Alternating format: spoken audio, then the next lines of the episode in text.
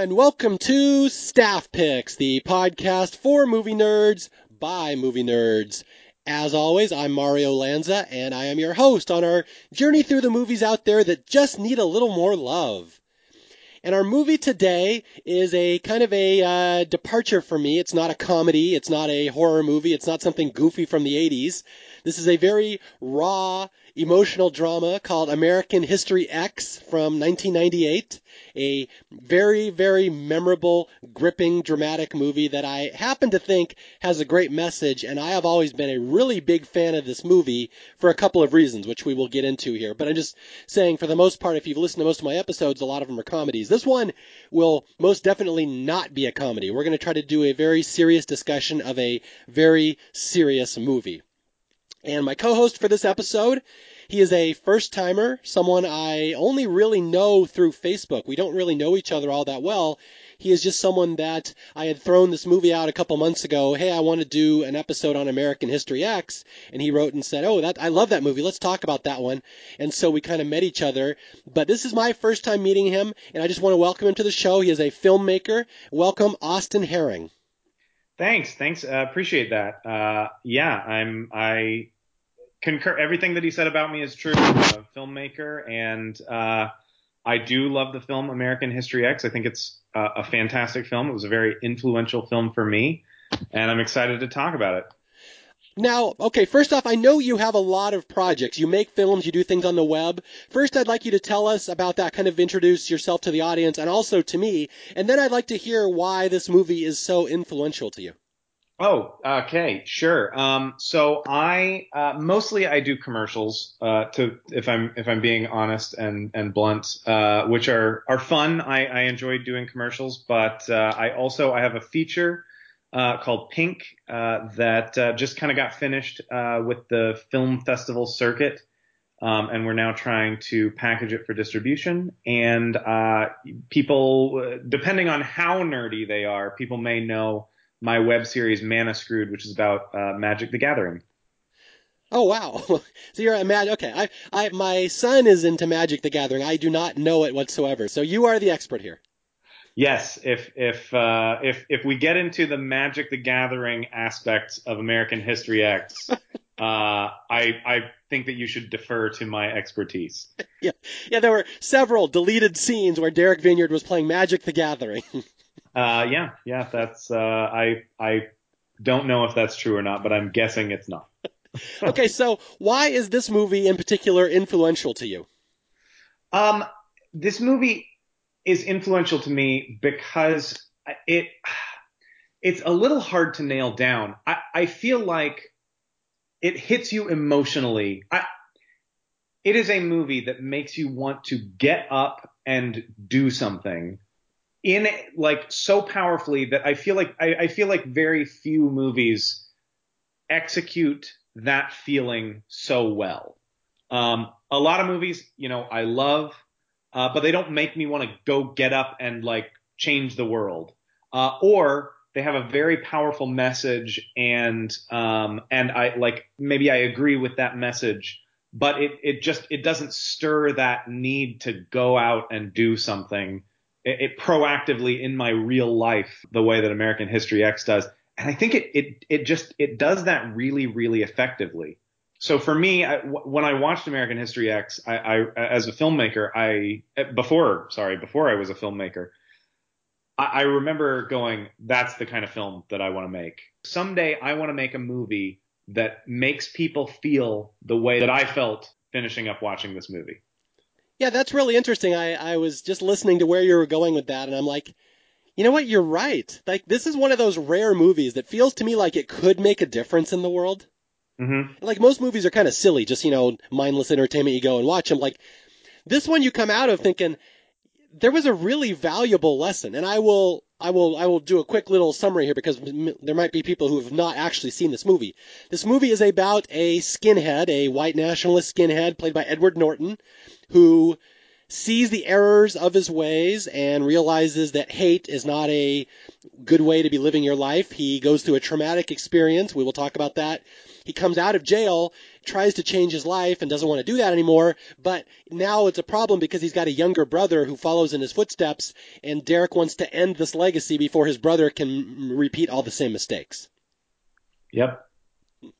Okay, yeah, so we'll get into this. Again, this is a very heavy movie.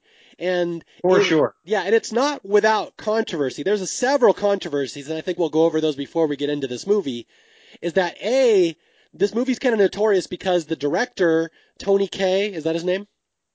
I think so. And the star, Edward Norton, did not like each other, and they fought over how the movie should be made to the point that the director ended up taking his name off the movie and, in protest, suing the studio. Wow. So, like, there's this huge controversy over whose movie this really is. Is it the vision it started as? You know, how did it end up? I know there's some controversies. Like, I happen to love this movie. I think it's a near flawless movie. It's amazing. But if you go to some of the reviews, there's a lot of 10 stars and there's a lot of, like, 1 and 2 stars. People that think it's very incredibly flawed and it really doesn't do a good job. So it's like the opinions of this movie are very divided, I've found. Interesting. I will say... I just rewatched it in preparation for this, and I will say it feels a lot more dated than I remember. I mean, it feels very much like a 90s movie, and on top of that, I know it's like a low budget 90s movies, and nowadays low budget you still have, you know, the just about top end digital camera. You know, low budget films now don't look as bad compared to big budget films as films did back then.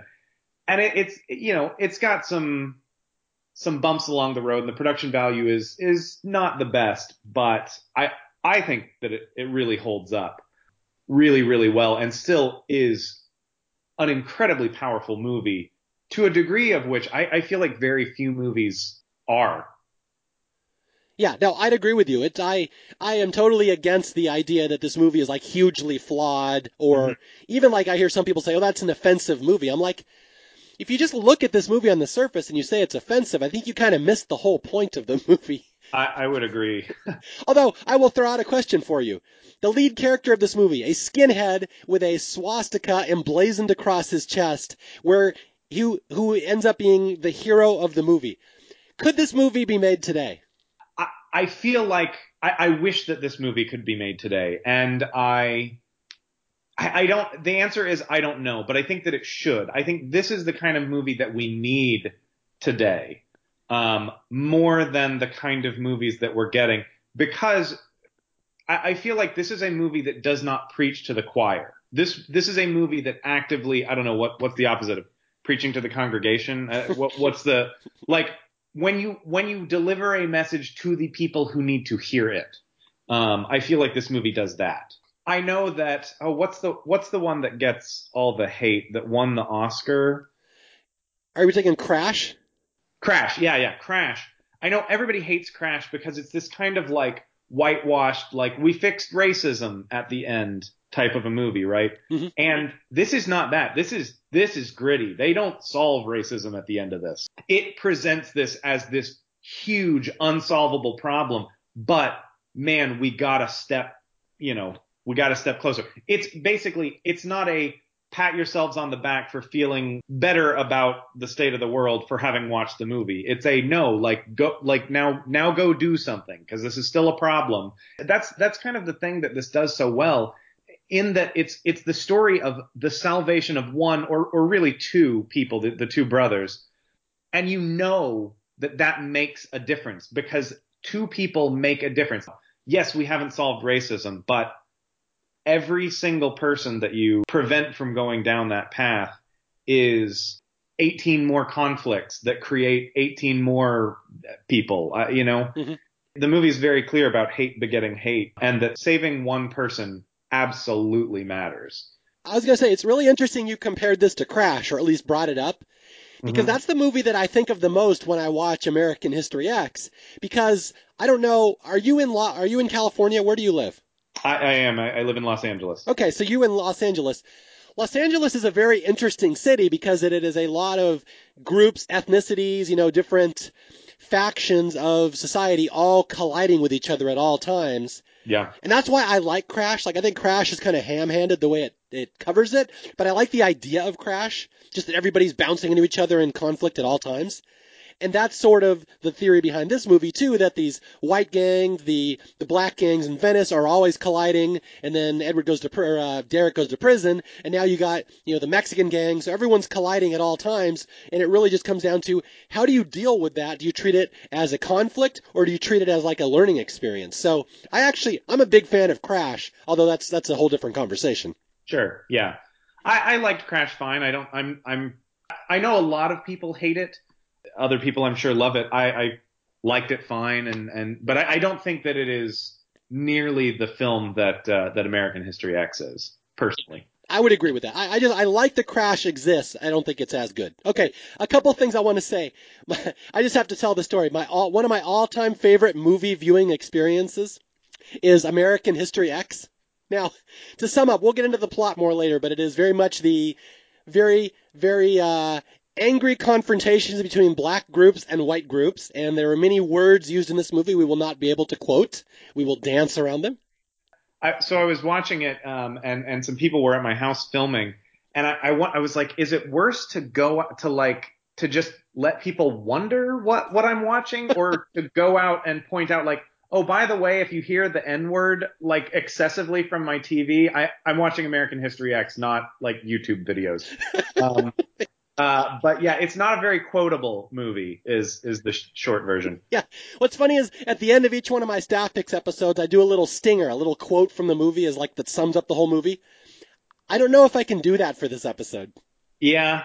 Yeah. The quote at the end, the Abraham Lincoln quote is great. I mean, obviously it's an Abraham Lincoln quote and not really a quote from the movie, but that's the closest you get. There's not really a good there's not really any quotable lines in the movie, honestly, which is weird for a movie this good. Yeah.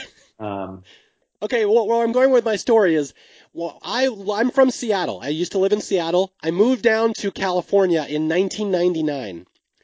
And the very first movie I ever saw in a theater in Southern California was American History X.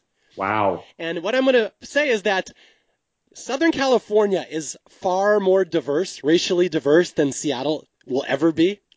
And so this is my experience. I'm down in Carson and Torrance. If people who don't know that area, this is like Quentin Tarantino land. This is where Jackie Brown is set.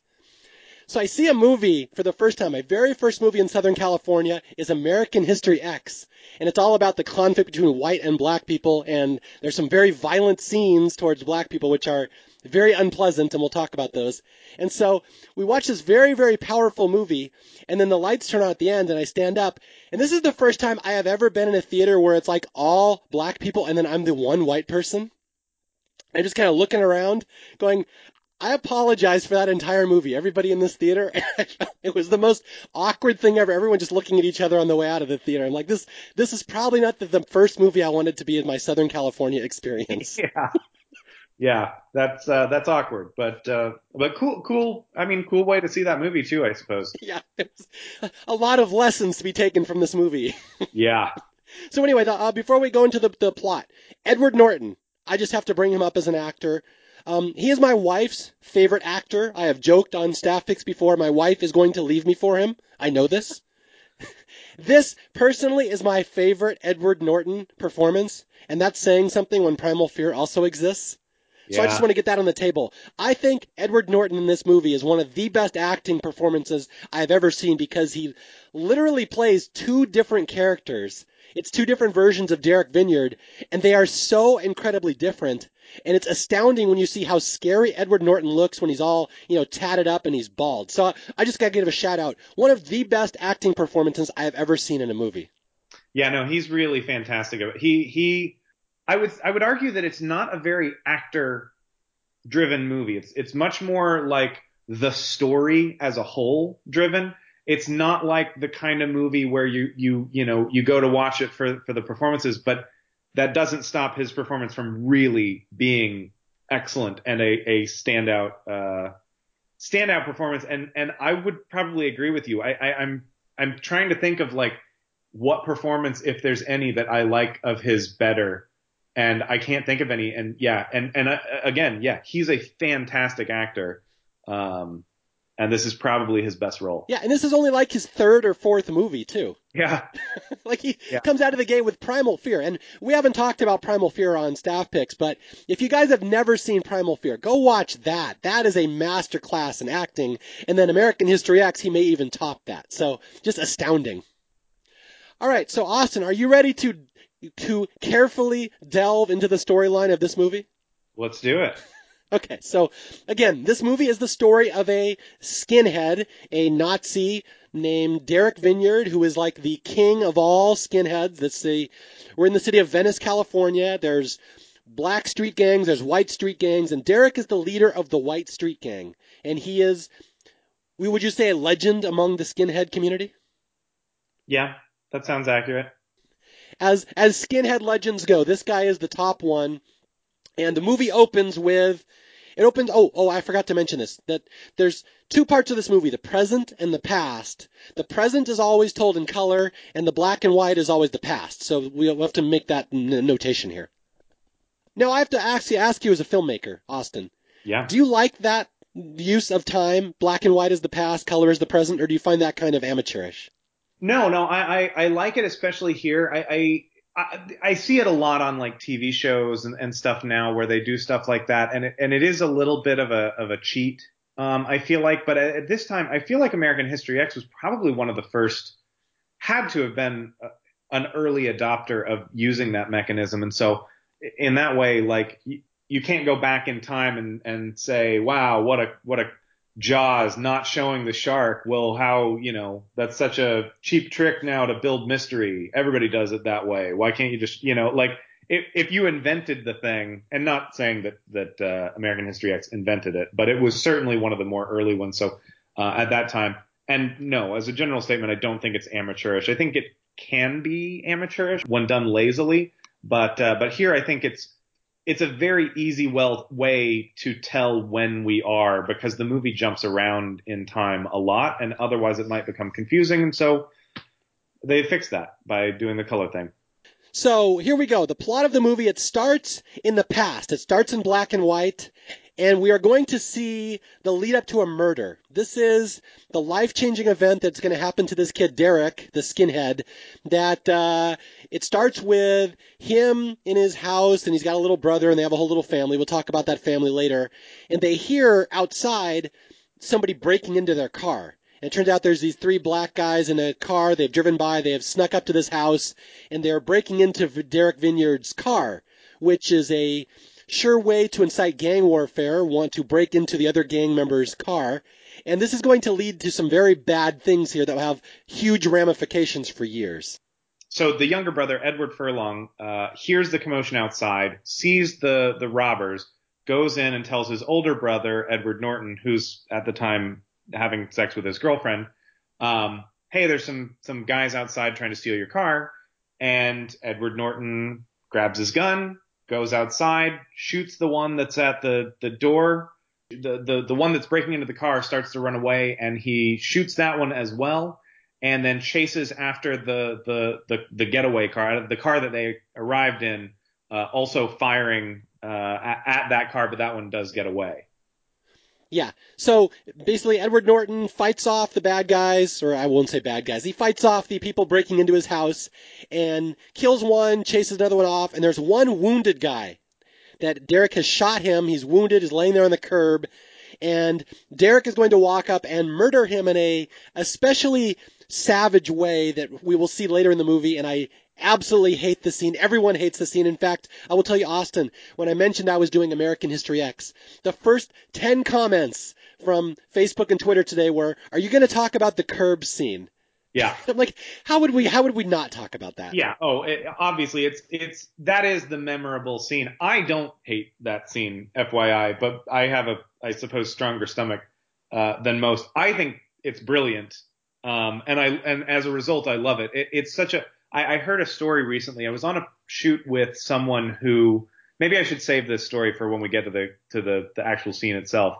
But Yeah, I'll save it for that. Okay, we'll save it. We'll hold off on that one. Okay, so this is the murder. Derek is about to murder this black guy against the curb, and it will have huge ramifications, but we're not going to see what happens for now. And now we flash forward. Now we're in the present day. This is 1997, Venice Beach High School. And now the story is all about his younger brother, Daniel. Danny. I always get them mixed up, but the younger one is Danny, and it gets confusing because the actors are Edward Furlong and Edward Norton. The characters are Derek and Danny. But yeah, Danny, the younger brother, has been asked to write a paper for his history class about his civil rights, a famous civil rights hero, and he has chosen Adolf Hitler, and he wrote a paper called Mein Kampf. And the teacher and the principal are a little disturbed by this. Yeah, to say the least. But what's interesting here is doing the Mein Kampf paper is it's unclear the way that it's presented. It seems like he must be a vice principal or something. Mm-hmm. He has a little bit more authority than your average teacher, but it's Elliot Gould, and I don't know the other actor's name. Avery Brooks is his name. Avery Brooks? Yeah. Avery Brooks. And so Elliot Gould is very much taking the stance of this kid is hopeless. Like we don't get really – it's not clear what Elliot Gould is arguing for, but it seems like he's like, let's expel him. You know, this is a hopeless case. And Avery Brooks is definitively arguing against that. Like, no, there's still some hope for kid. This kid who it's clear all these teachers know is – a skinhead racist, and the black teacher is arguing on his behalf. I find that it already creates some intrigue there. And I think that's relatively how we leave the scene, is just the two of them discussing this. Eventually, Avery Brooks calls Edward Furlong, Danny, into his office and says, listen, from now on, I'm your history teacher. You're going to report to me every single day. And I expect a new paper due to me tomorrow. And pointedly, the new class is called American History X. Okay, yeah, let me delve into that a little bit here. Like you said, the guy's name is Principal Sweeney. He is the Avery Brooks, the black principal of the school, or vice principal, one of the two. And he has a history with these kids. He knows that Derek, the older brother, went to jail for murder, and he is a huge skinhead legend. But Sweeney knows this kid was gifted. That kid was amazing. One of the smartest kids that ever came through school. And I cannot believe he got turned to this skinhead rhetoric crap. And I'm going to save the younger brother because the younger brother is also gifted. So like you said, it's a very interesting turn of events that the black principal is fighting for these skinheads, saying, I'm not going to kick them out. I'm going to do whatever I can to save this younger brother so he doesn't turn into the older brother. Yeah. Okay, so let's get into this American History X here. So Principal Sweeney calls the younger brother in and he says, I know your older brother was just let out of prison today, and I know you're probably acting up because, you want to impress him. I don't know why you're handing in this crap, this Adolf Hitler paper. And the younger brother argues, well, that's a great paper. I got an A on it. And so it all becomes, well, just because you could doesn't mean you should. And this is where, the principal says, we're going to take this paper. I'm going to throw this in the garbage. You're going to write me a new paper. I want you, every day, you're going to sit in my office. We're going to talk about American history from a civil rights perspective, from a contemporary current events perspective, and we're going to talk about it. And I want you to write me a new paper. And the paper is entitled My Brother. Tell me about your brother, how and why he went to prison, how it shapes your worldview, and the impact on your life and your family. And so it actually sets up the narrative to this movie, because now it's all about, let's learn about Derek here. Yeah. So, and this is interesting to me, and maybe I should save the criticism or the analysis of it for later. But it's interesting to me because we know very straightforward that this kid is a skinhead racist, and yet we're presented very early on with this scene where he's kind of definitively the good guy. Mm-hmm. We encounter these bullies who are black. Beating up this white nerd, pretty typical high school bullying encounter. In this specific instance, the bullies are black and the victim is white. And then Edward Furlong kind of intercedes, stands up for the nerdy kid, and kind of gets the bullies to back off and leave. We know that he's doing it for the wrong reason, but it's an effective tool of getting you to kind of root for this character, despite him being, you know, an otherwise unlikable character. Yeah, I've noticed that when I was watching it, I took that in my notes, and it's really interesting how every time someone goes down the path of racism or hatred in this movie, they kind of start from a place of, I wouldn't say nobility, but a sense of, they start from a place of common sense.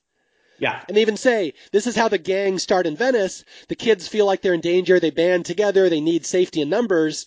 Mm-hmm. But unfortunately, they band together by the color of their skin. And so what starts off as proactive protection now becomes straight up racism, like, oh, those blacks are subhumans. They're out to get us. And, you know, the blacks are probably saying very similar things as whites are all out to get us. And so, like, it starts off Danny, the younger brother, is protecting a kid in the bathroom. But, you know, he's only protecting him for racism, not because of anything better. But it's really interesting, like you said, he's presented as almost the good guy here. Right. Now, the black kid that Danny stands up to in the bathroom is like a bully in the school, and they don't get along. And you get the sense the black kids and the white kids don't get along real well. And they have a little stare down in the bathroom. And Danny, who's just a young punk, blows smoke in the black kid's face. And the black kid says, you know, you're going to die, white boy, you little punk. And unfortunately, we're going to spoil this a little bit, lead to some very tragic consequences later in the movie, but it's a quick little showdown here between two kids that clearly don't like each other. Right. That's the end of Danny's story for the day. Now we're going to cut to Derek, and we cut to a scene. This is a really important scene that I always forget is in the movie, where Principal Sweeney goes to the prison, Chino prison, where Derek is getting out, and he informs them, you have a celebrity getting out of prison today. I need to fill you in on his backstory. And this is where we start learning about Edward Norton's backstory. And so they watch this video, and it's clear that the father died. And we get a little bit of this rage coming from this son who's mourning over his father's death. And in it, you hear you very clearly see the beginnings of the character that he becomes. It's a videotape, for to clarify for people that were listening. They're watching a videotape of young Derek Vinyard before he was a skinhead, and we see the roots of how he became a skinhead. Yeah, and it's very type of, and we will see, I feel like, much more clarity on that in the end of the movie. But we see the beginnings of that character in this rhetoric that isn't, I don't know, like, it's not inherently evil rhetoric, but it's very clearly, he's very clearly going off in a direction, and the death of his father has been a significant push, much further down that direction, is made very clear in this scene with the principal. Yeah. Okay. So for people who have not watched this movie recently, Derek Vinyard is just a normal, gifted kid in high school. His father's a firefighter. And what happened is his father was out fighting fires at a drug den. He got called to a call. And while he was fighting the fire, he was shot and killed by a black drug dealer. And this has set something off in young Derek. We see this videotape where you kind of see the roots of where it's going to go. And it says, you know, you see a videotape, an interview with him on the news after his father was shot. And Derek says, you know, I don't even know why my dad had to be there. It's just junkies. It's just black people. And, like, they have no respect for life. They don't care. They just shot a man who was, you know, working hard to support his family. And then Derek starts in with a rhetoric, you know, the Mexicans, the blacks, the Asians, they're all social parasites. They just come here and they just want to take all our rights. So you can see where all this came from. And he starts off from a feeling of just helpless anger, but you're going to see later this translated into something much more evil's not quite the right word, much more aggressive would be the word, where he makes it basically a crusade against anybody in his neighborhood or town who is not white. He thinks they're against him. And we see the whole backstory of Derek Vinyard. He was recruited by this man named Cameron Alexander, who's a local middle-aged white supremacist. Derek became his number 2 man. And Derek just basically, through this incident where his father died, became the number 1 skinhead in Venice Beach. So then that's when Edward Furlong, Danny's internal monologue begins, which is the beginnings of the recurring throughout the film. We'll hear the internal monologue that is the paper that he's formulating about his brother. And while he's beginning this, he's kind of walking through the streets of Venice, I think walking home from school, and he comes to this basketball court, outside basketball court, and sees the bully kid and kind of stares him down in a way that is clearly like aggressive towards the bully. The bully, sees the glances and there's a bit of a stare down. And then we begin this flashback of another scene that took place in the same basketball courts. Do you live anywhere near the Venice basketball courts? No, I'm up in Van Nuys, so but I've definitely been there. Yeah, I would explain this to people who are not from Los Angeles. The Venice basketball court's a very notorious movie location. You see them in a lot of movies. White Men Can't Jump being probably the most famous. There's always guys out there playing basketball, white guys, black guys, anybody. It's very chaotic street basketball. My family, my wife and I, and kids and I love going out to Venice. I just love that place. There's always a lot of energy in Venice, but it is a very chaotic place, and the basketball courts are real. And we see them here that there's a incident where young Derek Vinyard, Edward Norton, is trying to get the white kids in town to band together against these kids being bullied, and he sees all these minorities moving in and taking over his turf. And he says, one way we can get it back is by chasing them out of here. And it all comes to this climactic basketball game that we see in the past in black and white, where Edward Norton, takes off his shirt, revealing full-on swastika, and he leads the white kids in a game against the black kids. It's basically for control of the courts. Whoever loses has to leave the area. And Derek was a good basketball player. He ends up beating the black kids, which I probably find somewhat unlikely. I don't know if Edward Norton can dunk a basketball, but right. Yeah, that's the premise of the movie. That Edward Norton led the white kids in this game. He chased the black kids out of the area, and from here on out, he's a legend to every, racist pseudo skinhead in the area. Right. But this also, as is, it's evident by his pretty unique hairstyle. The main black guy that they're playing against in the basketball scene is the person who we will see have a pretty gruesome death later in the flashback to that moment that altered Derek and Danny's life forever. Yeah, I forgot about that. That's the same guy. He is the carjacker. So this is clearly, we're positioned to believe this leads to that thing that happened. So it's the basketball game. The basketball game changes many things. Yeah. Okay. Although I do have to point out, it's a little LA geography. Now, people who are not from the area will not get anything out of this, but being from the area, I love this, that in the movie, they live in Venice, but Edward Norton's in jail in Chino. Now, Venice and Chino are nowhere near each other. I live down by Chino. I live in Upland. So I know that's a long drive, Venice to Chino. But in the movie, Edward Norton gets out of prison in Chino at 7 in the morning, and then Danny is at school at 8 in Venice, which I know would never possibly happen. They're nowhere near each other. But in the movie magic, Venice and Chino right next to each other. Yeah, I'm gonna say if they were in Marina del Rey and he had to be at school in an hour, I don't think that that's possible in LA traffic. Now, should I go into the Californians from SNL and say that you take the 5 to the 405 to the 91 and get out of there? But for those of you who don't live in Los Angeles, the greater Los Angeles area, traffic in LA is pretty bad, and you can't get anywhere. Yes, especially not walking from Venice to Chino and back in an hour. Yeah. Yeah, that might take, an hour and 10, hour and 15 is probably more. A little longer. Okay, so here we are in the present, and this is a very important part of the movie, that Derek Vinyard, the legend of skinheads, Edward Norton, is out of prison. He's been in prison for 3 years because of the murder. He has come home, and Danny rushes home to meet him, and this is like the big event in his life. His brother's out of prison. But we find out that Derek has changed significantly. He's no longer a skinhead, doesn't have the shaved head anymore, doesn't have the swastika prominently displayed at all times on his chest. He's out of prison, and he's a different person now, and right from the start, the two brothers are going to have conflict. The younger brother pointedly says something about, oh, man, your hair, we got to get rid of that. And you get, again, great acting from Edward Norton, just this twinge of like, oh yeah, I'm just going to brush that off and not talk about it. And he comments on his younger brother's buzzed or shaved head in a way that you get the impression that he's displeased about, but doesn't want to come across like he's displeased about. There's definitely tension. And then he gets called away on a phone call, leaving the younger brother with the rest of the family. And then old Ethan Suplee comes over.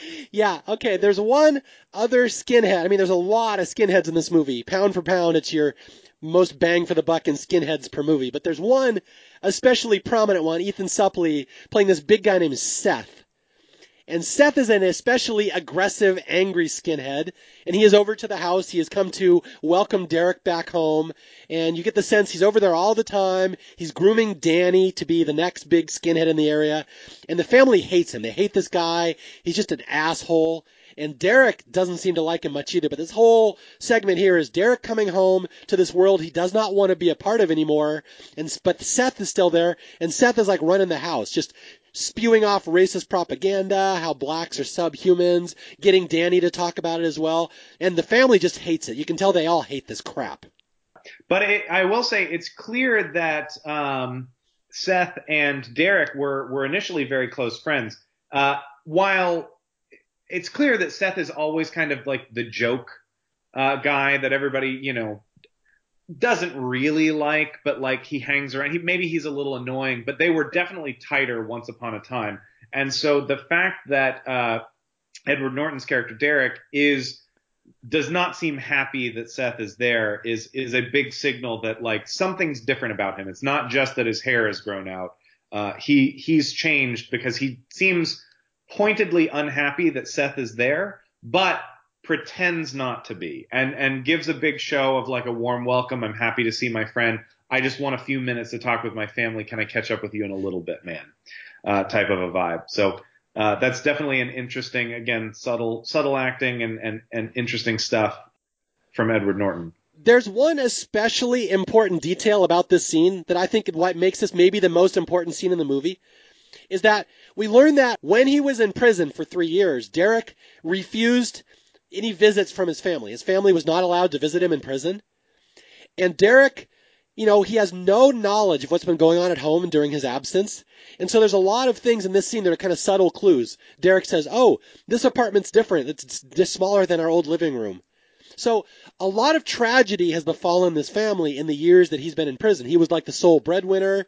And we hear later, his mom has emphysema from smoking. There's a clue she may indeed have lung cancer. So she has no income. They've downgraded to this crappy little apartment, and Daniel, the younger brother, is now following in all the racist footsteps. So Derek comes home for the first time and sees all this. He sees how far his family has fallen in 3 years. And between that and the fact that he went through a traumatic experience in prison, which we were going to hear about in a minute, Derek's world has completely fallen apart here. This is not the world he left, and he doesn't like it. It's way different than what he was expecting. So Derek, you know, takes his younger brother inside and says, did you write a paper on Adolf Hitler? And then the younger brother's like, yeah, it was awesome. And Derek's like, no, that is not awesome. I don't want you doing that. That was the principal just called, blah, blah, blah. Stop this crap now. I don't want you doing this. I don't want you following my footsteps. I know there's a big party tonight, welcome home party for me. I don't want you to be there. So he basically tries to nip all this in the bud for his younger brother right now.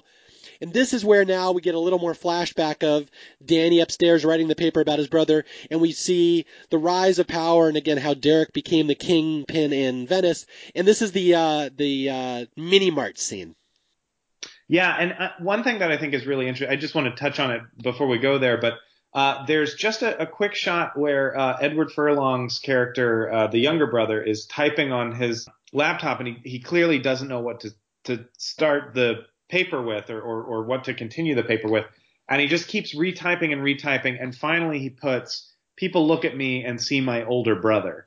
And I think that that's interesting because it shows there's a real, the movie repeatedly touches on impressionability of young people and the people that they look up to and your kind of the responsibility, that you have to, those who look up to you to be a good example because consistently. You see it later in the movie from Edward Norton, but here you see it from Edward Furlong, and throughout the movie also you see it from Edward Furlong.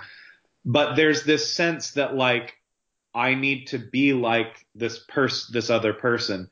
And I think that that's really interesting. And that's where we go into the supermarket scene. Edward Furlong kind of sets the stage for us in a monologue, I believe, where he talks about how charismatic his brother is and how like the strategy that they went to recruit with and how they found new members. And it was always these angry people who had experienced real loss and had something genuine to be upset about, and they used that to recruit them. And then you see Edward Norton give this big, impassioned speech about, gosh, I don't even remember the details of it, but it is pointedly racist, but it's very rooted in protecting ourselves. That what we have, what we built, that is great, is being threatened and being invaded, and these people are taking from us and hurting us, and it is time that we stood up for ourselves. Yeah, that's one thing I always find interesting about this movie, is that every time someone goes on a racist rant about every other minority and every other race taking our stuff, the speeches always start off logically. Yeah. They all start off, you know what, we should do this. We need to protect ourselves. You know, there's problems. We need to band together and we can solve the problems. And they all start from that place. And then, yeah, like you said, we see a flashback. This is a flashback to a couple years ago when Edward Norton was the lead skinhead. And he's straight up doing a Hitler monologue, basically. Like, you know, for our pride, we must do this. This is how we will be able to win our neighborhood back and make it great again. And I pointedly used Make America Great Again, unfortunately. But, yeah, that's the speech that Edward Norton gives, and it's really a fantastic speech until it subtly becomes a huge racist rant. It's really interesting how he gets there. It's the same thing. It's the same thing later in the movie where they're having dinner with Elliot Gould, and I know we'll get to this. I don't want to ruin stuff for people who are following along with us. I don't know why anyone would listen to this if they haven't watched the movie and don't want it to be spoiled. But later when they're having dinner with Elliot Gould, and then again when he's having the discussion with his father, and the same thing too when they're showing the clip of him after the death of his father, it always starts out rational and sensible and just, you know, maybe a little over the line, but then suddenly it switches and you're like, oh, whoa, yeah. Whoa, okay. And that's something that I think is one of the things that makes this movie really fantastic, is that they don't treat the racists like they're stupid. I feel like that's what we see mostly in media is, and I understand the desire to do that in media, to make it clear that, like, racists are stupid and or evil. And I think that does a disservice. I don't know, maybe we'll get into this when we start talking about the analysis, but my impression of one of the reasons that we're seeing such a maybe such a rise in numbers of white supremacists these days is the fact that we've depicted them in movies and TV shows as being either stupid or evil. And that those are your choices. Either they're transparently, viciously evil, or they're just flaming morons. And when they're presented with that over and over and over, this is what racists look like, then you encounter these, like, Richard Spencer types who are a little more eloquent, who are a little more sophisticated, who don't come off stupid or evil. And you're like, well, this is nothing like the cartoon that I've been seeing. People start to think, well, maybe I've been lied to all this time. Maybe these guys aren't so bad. I think that this movie does a better job because it portrays these people more accurately as being dangerous because they're charming and charismatic, and they're not because they're stupid. And a lot of them, and I really appreciate that Edward Norton is portrayed as very intelligent. And that, you know, yeah, I'm sure that there's plenty and probably the majority of racists are probably dumb, but they're not all dumb. And you need to be aware of that. The really dangerous ones are not dumb. Yeah, and that's Edward Norton. Again, there's a really interesting speech here where he rallies all the skinheads, and it's a really good speech. And like, you can see how people would be taken in by the speech. And I think it's interesting that you said that, like, in the 90s, they would present these characters not 100% negatively because they're more like real people. This is how this kind of stuff happens. And it reminds me of another movie that came out right around this time, Arlington Road. Have you seen Arlington Road? Ah, man, it's been such a long time. I remember loving it, but I don't remember enough about it to speak about it eloquently. But it's the same thing. The racist terrorists, people who want to blow up the government and kill everyone, are not idiots. You don't see them coming. And so that's how it works in real life. Like, the really smart ones will recruit someone stupid to go do stupid stuff. But meanwhile, there's Edward Norton and this guy, Cameron Alexander, off in the side that are, the true masterminds, and they're not getting any flack for it, but all the cops know those are the dangerous ones. Right. And the movie's very clear when we're first introduced to that, Cameron Alexander character. They first mention him in that scene with the principal in the conference room, where we get Edward Norton's backstory, and they pointedly say, "Well, what do we have on him? Nothing. He's clean. He's filling kids' heads with racist propaganda. That's all. He's not committing any crimes. He's not doing any of the stuff that we can arrest him for." And we see that here. We see that this is a very pivotal scene in the movie. It's a black and white flashback where Derek really took control of the Venice skinheads, in that Cameron says, let's go wreck a mini mart. Let's go make a statement. But Cameron won't do it. He says, Derek, go talk to these kids. So Cameron drives away, so he's not culpable. And Derek rallies all the kids. He's like, our neighborhood we used to have living wages. Our parents could work here, or our friends could work here. And now all these Koreans run the mini marts, and they hire these, undocumented aliens, these Mexicans, and don't pay them any money. That's the only way they make a profit. And they chase all of our parents and friends out of the area. And he says, we need to go into this mini mart and make a statement. And like, it's presented as we're doing something for the betterment of our neighborhood. In fact, I believe Derek even says, don't just be a punk, be a part of something.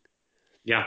So like, it's presented this big rah-rah moment, we're going to make a stand, and it's this horrible scene, all these white kids rushing into the mini-mart, beating up the Koreans and the Mexicans, dumping beans on the Mexicans, pouring milk on the Koreans to make them look white. Like, it's a horribly racist scene, but this is the kind of stuff Derek became famous for because he would lead the kids in stuff like this.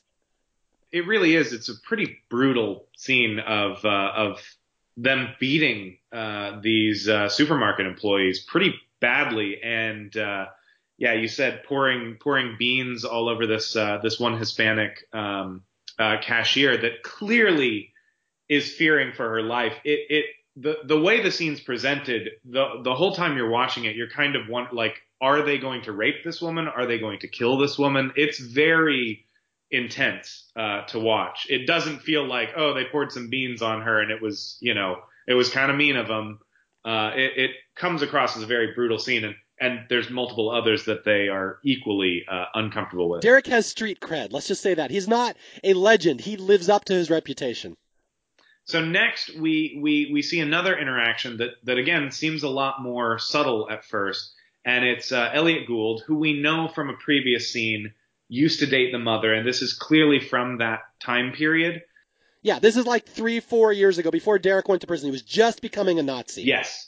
And Elliot Gould is talking about the Rodney King beating, and is clearly like, we're not given a lot of Elliot Gould's positions in this. They've clearly been having this discussion for a little bit, but Elliot Gould is clearly a little more nuanced about what's happening, and is just having kind of an intellectual discussion about the nature of the riots that are happening in the wake of the Rodney King beating.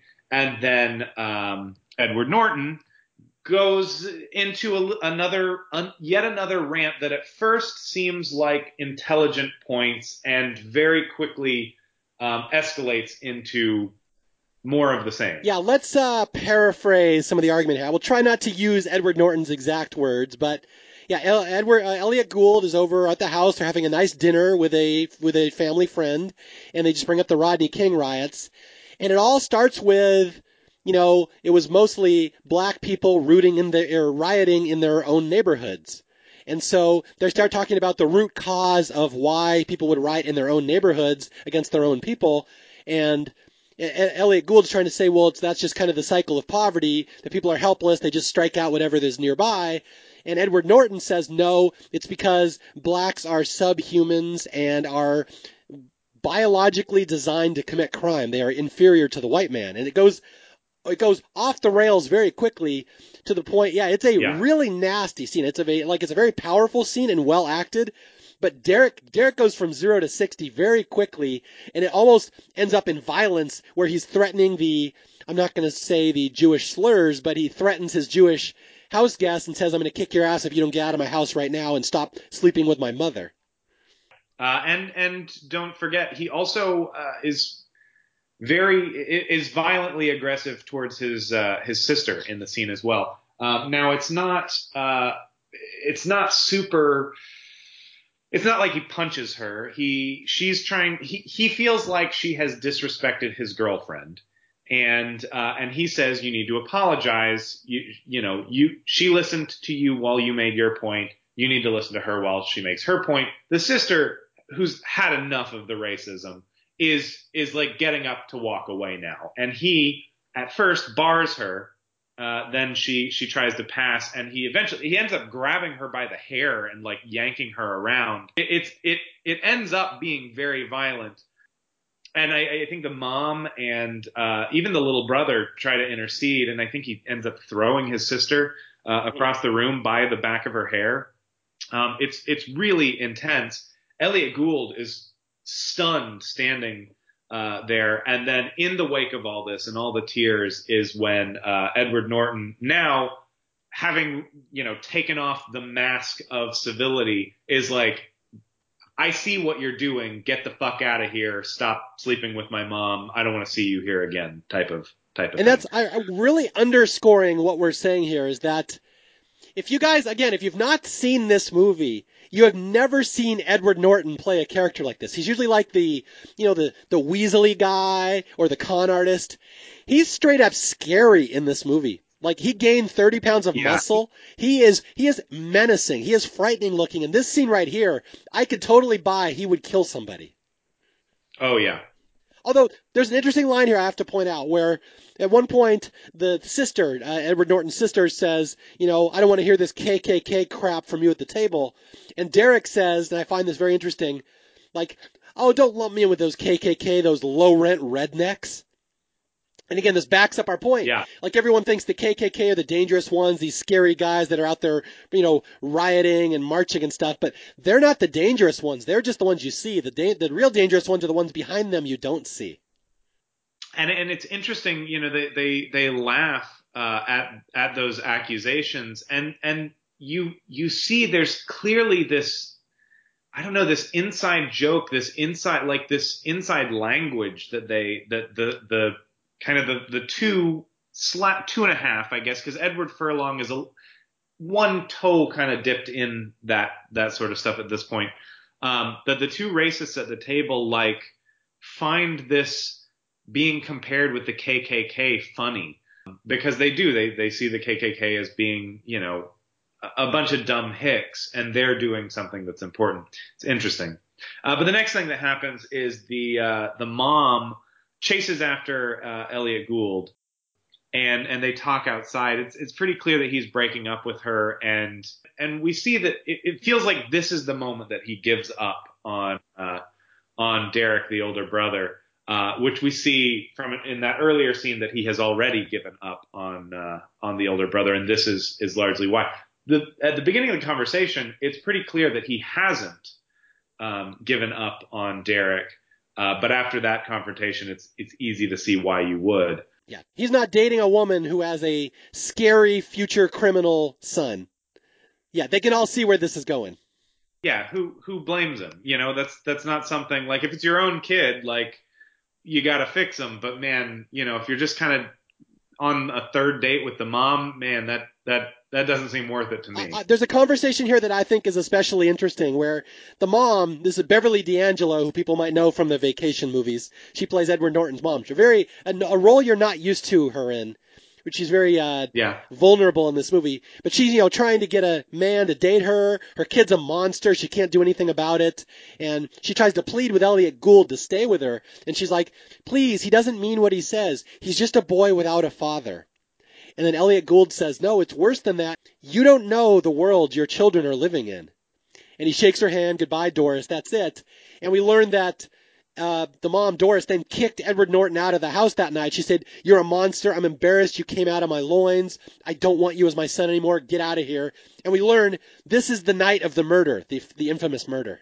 And also important to point out that the sister attacks Edward Norton with a baseball bat right after this, obviously because of the way that he was violent towards her. I think she says, like, I hate you or something like that as she does it. And he immediately softens up and apologizes for hurting her, makes it clear that he would never hurt her or Edward Furlong, that he loves his family and that he lost control. But he never pointedly says that he's sorry, I don't think. But he's very apologetic in his demeanor, and he's very overt that, like, I mean you guys no harm, you're my family. I lost control a little. It's the classic wife beater. Oh, I love you. I'm sorry. I'd never hurt you. I lost control for a moment, but I'd never hurt you. But you can see it in his eyes. He probably would. Derek's got rage. Yeah, for sure. And that's something that the movie touches on really well is that underlying rage. The principal is the one who kind of gets into that the most when he says later in the film, that I know where you are because I was there too. And that's the thing that you really see. That's the difference between flashback Derek and in color Derek is that the rage is gone. That's the difference in the acting that Edward Norton is doing, is that one character is filled with rage and the other character is not. And speaking of rage, it is now time to talk about the scene that nobody wants to hear about, the murder. Yeah. So we go back to that night. The night that he was kicked out of the house right after that dinner fight. Correct. Where the carjacking has just occurred. He shot one of the guy, the sentry at the door. He wounded the carjacker himself that he played basketball against, and he chased off the car. Now we're left with a wounded guy, wounded carjacker, and Edward Norton grabs him, carries him over to the sidewalk, tells him to bite the curb, and then kicks the back of his head. And it's actually very minimal.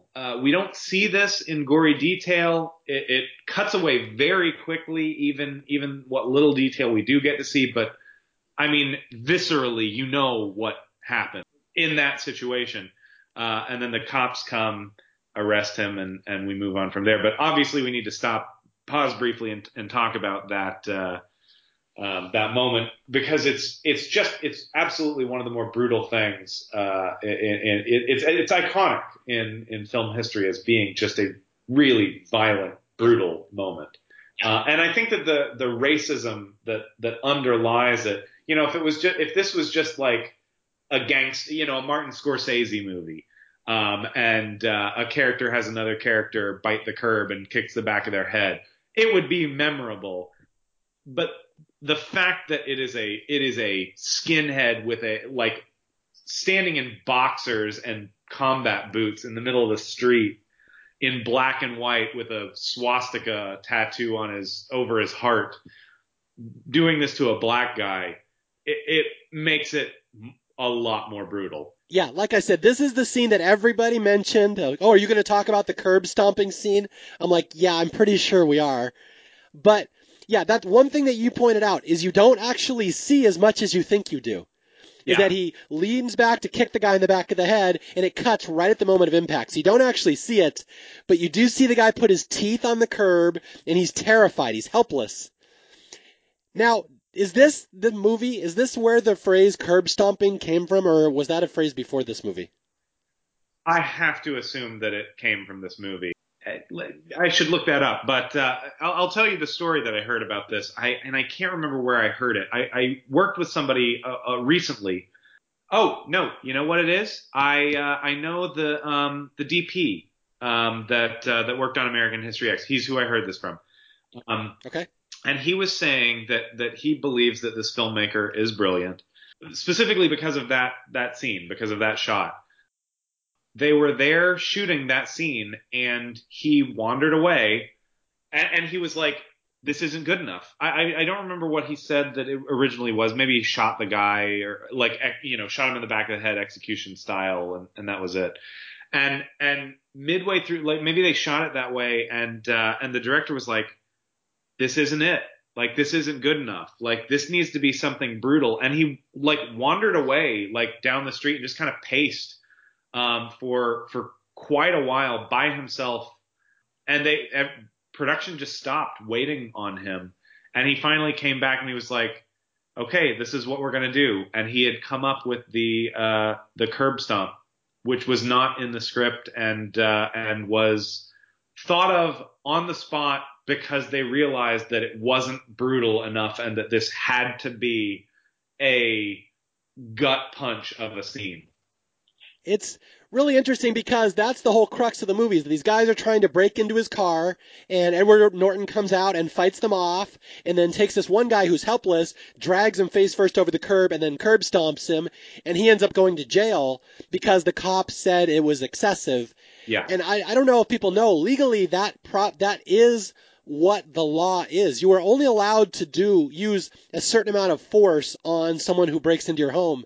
And I know this, Austin, you might find this interesting, is that there's on the True Crime Channel, there's a show called Hear No Evil, where they have audio tapes of crimes in progress, and they use that in a trial against somebody. And this reminds me of a really interesting case that this guy knew that teenagers were breaking into his summer home, so he set up a bunch of cameras and recorded them. And the cameras caught him. He caught the kids breaking into his house, and the kids tried to flee, and he shot one of them. And they said, help me, please. I'm helpless. I give up. And he said, no, that's not good enough. And he dragged them back into the house, tortured them, and then shot them again. And he went to jail. Wow. Because, again, there's a certain amount of force you're allowed to use to defend yourself. And if it's excessive, then it's considered murder, which backs up this as well. You're not allowed to torture somebody if they're helpless and already giving up. So that's legally sound why he would go to jail. Although I think he'd personally get more than 3 years, but he only gets 3 for this. Yeah. Honestly, I agree with that. That's one of, not to say that the movie has these big flaws, because it helps the narrative of the movie move forward, and it's not egregious. But him only getting 3 years seems a little far-fetched, given the severity and the brutality of the murder that's committed, and the fact that this guy is covered with swastika tattoos.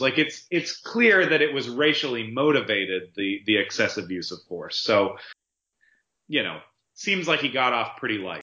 Yeah, although there is a little loophole in there that Danny in his paper says, Derek only got 3 years. He would have got life if I would have testified, but I chose not to.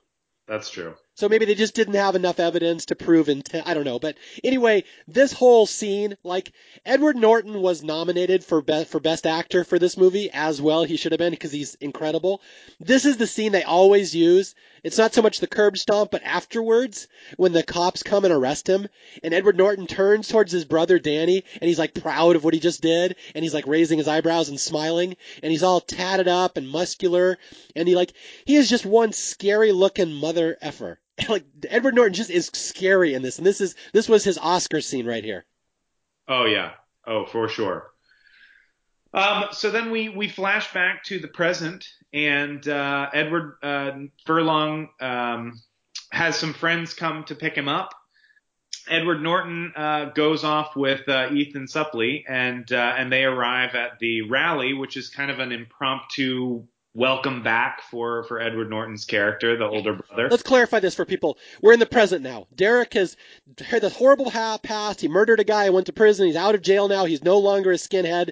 Tonight we're in the present, and it's the welcome back party at Cameron Alexander's house. And Derek does not want to be there, but he feels that he probably has to.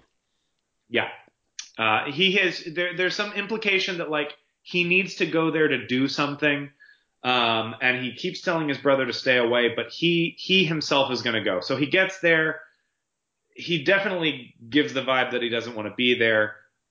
And Edward Furlong's friends, who we just saw at the door, picking up Edward Furlong, the younger brother's friends, are in awe of the older brother. Like he's a legend. Like it's weird because they're friends with his brother, but like they're excited to meet this guy because of how much they've heard about this guy.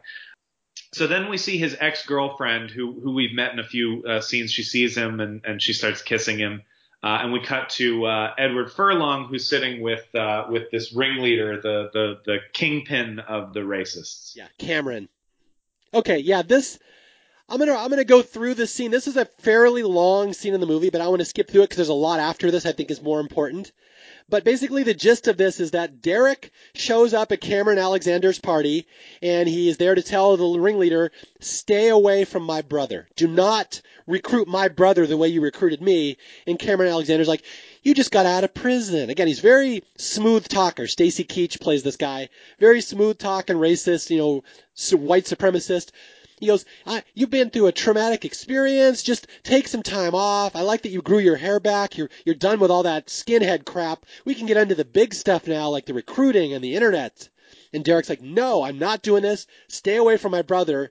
And it ends with Edward Norton punching the ringleader, and immediately wincing, knowing, oh my God, I just am about to have 800 skinheads come up here and kill me now.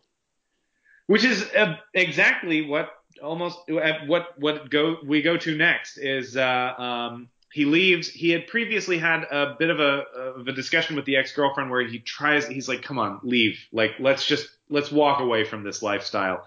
He clearly still has feelings for her, and she is repulsed by it. She's not having it, and thinks maybe he's kidding at first. And then as he's leaving, he's trying to find his younger brother so that they can get out safely, and they realize what he's done to Cameron, and Ethan Suplee comes at him with a gun. The crowd has totally turned. They start calling him the N-word. They like, he's a traitor. He's the worst kind of traitor, and now he's probably going to die here.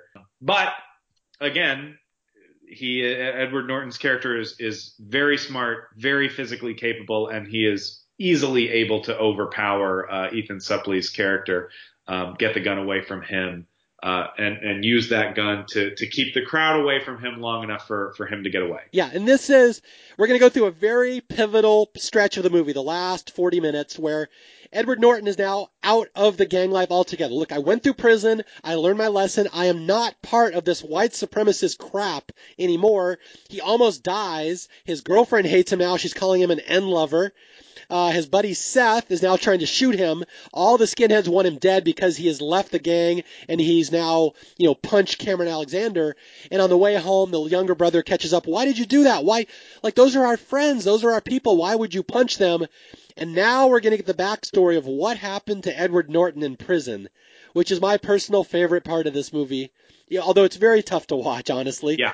But this is – now we will see what happened to Derek in those 3 years in prison, and why he had a change of heart, and why he no longer once, as in his own words, he says, I can't do this anymore. I don't want to be a part of this crap. I've changed. I can't do this. And Danny says, man, what happened to you in prison? And here we go, black and white for the next 45 minutes, the prison scene. The prison scene. So Edward Norton goes to prison. It's very clear that he's now in – right from the first shot we see, he's in over his head, and prison is not fun. He maybe got arrested in a flash of glory, but now that he's here, he's pretty powerless. And there's a lot of scary guys around him. So we see right when he first goes out to the yard, and there's a bench press, and he's outnumbered with people of color, and he's very, very visibly a racist as soon as he takes off his shirt to lift weights. But he does this purposely. He's like, you know what? I figure I'm in. I better like fly my flag, my racist flag, and hope that I get picked up by the other white supremacists, the white supremacist gang within the prison, which is exactly what happens. One thing, let me jump in real quick. Earlier in the movie, when Principal Sweeney confronts Danny about the Mein Kampf paper, Danny says, "What are you going to do, throw me out of school?" And the principal says, "No, because the real world would eat you alive. You have no chance." And that's literally what we see here in prison. Derek thinks he's a big, tough skinhead, but he has no chance. He's just a kid against these hardened street criminals. He's toast in prison. Right. As tough as he was in, like, you know, I don't know, cute little nice Venice Beach. Not that it's that nice, but it's nothing compared to this prison with these hardened criminals. And he's clearly in over his head, but he gets in with the white supremacist gang. Guys who are all much bigger than him, of course. Let me point that out. Yeah, he's now the little guy. These guys look tough and serious. So the next thing that happens is the job assignment. Edward Norton gets put on laundry duty, and he's with a guy that is pretty instantly lovable, I think. Yeah, let me talk about him for a second. So Edward Norton's work detail mate is a guy named Lamont, played by a stand-up comedian named Guy Tory, who I don't know. I actually looked up because of this movie. He was one of the original Kings of Comedy, fairly well-known black comedian. Very, very likable, very funny, and some of the best scenes in the movie are him trying to win Edward Norton over and failing because Edward will not talk to a black person for the longest time. He has this stern, like, I don't need to talk to you, you know, I'm just going to do my job and get over it. And it's really, it's neat because it's clear from go. At first you think maybe he just doesn't know that Edward Norton is this racist guy. And so he's just, you know, talking to him like a normal guy. And then he says something that makes you realize, oh no, he does know. And he's talking to him anyway. He's joking around with him anyway. Well, that's makes him a better person than probably me in the same situation. Well, okay, here's the quote. Here's the quote that I like from the scene. It's very important. Like you said, Lamont just jokes around. You think he's not serious. But Lamont knows the way of prison. He knows how prison works, this little black guy. And he says, you know, he's joking around, and Edward Norton will not talk to him. And then Lamont says, "Listen, buddy, like in the joint, you're the N-word, not me. So you better be careful in here with that attitude." And he's very much right. He Edward Norton is outnumbered and outgunned. His little, well, we'll get to that later. But anyway, now Edward Norton is in with the white supremacist gang in the prison. That's his clique, we'll call it. But he sees something that he doesn't like. He sees one of the main white supremacists is off making a deal with an Hispanic inmate. And he says something to one of the other top guys. He's like, what is he doing? He's making deals with the enemy. Like, this is not – Edward Norton is a purist. He believes he's drinking the Kool-Aid, man. And these guys, maybe they're kind of hypocrites. And he doesn't like it. And the other guy does not like that he doesn't like it. Yeah, let's clarify this for people who have not watched this recently. Edward Norton talks the talk.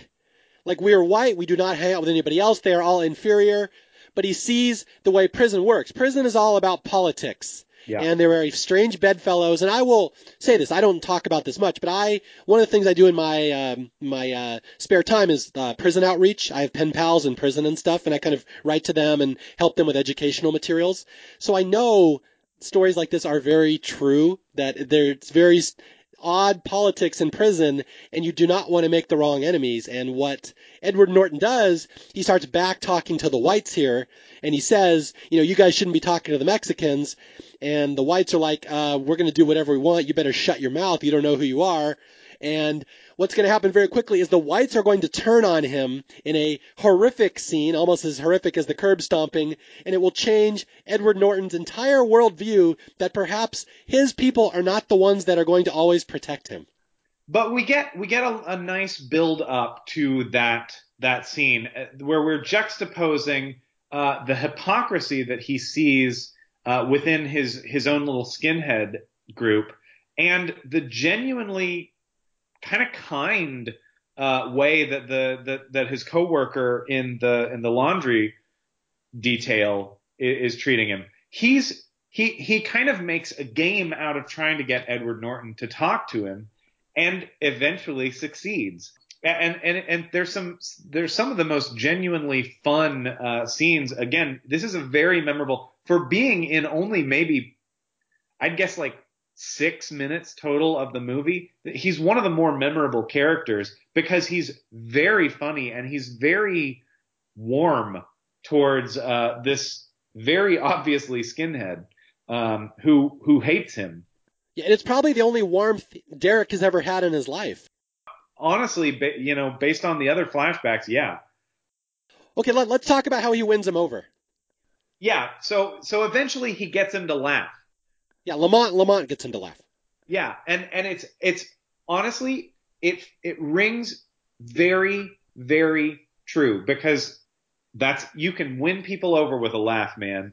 And he starts, I forget the exact jokes that he makes, but it's about like sex, you know, he's talking about how you need to be nice now that you're in the joint, you know, you got to be nice to your girlfriend when she comes to visit you.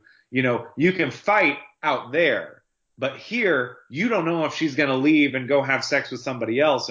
And he's mimicking the girlfriend off having sex with other people and stuff. And he eventually gets a laugh out of Edward Norton. And that's kind of it, that he cracked the veneer and now he's in. Next time we cut to the two of them, they're having like a fun debate about basketball because he got through to the guy. Yeah. Lamont, the black coworker, wins him over first by doing an impression of Edward Norton as a KKK member.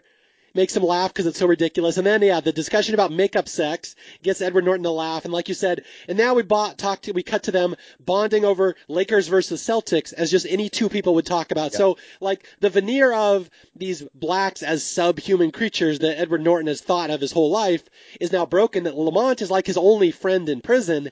And that's going to escalate very quickly when we get the rape scene.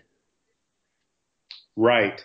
So Edward Norton continues his protest of the hypocrisy that he sees within the other white supremacists, and eventually calls it out and publicly disses the group by refusing to sit with them, which is, you know, I don't know much about prison, but I know that that's not a smart move.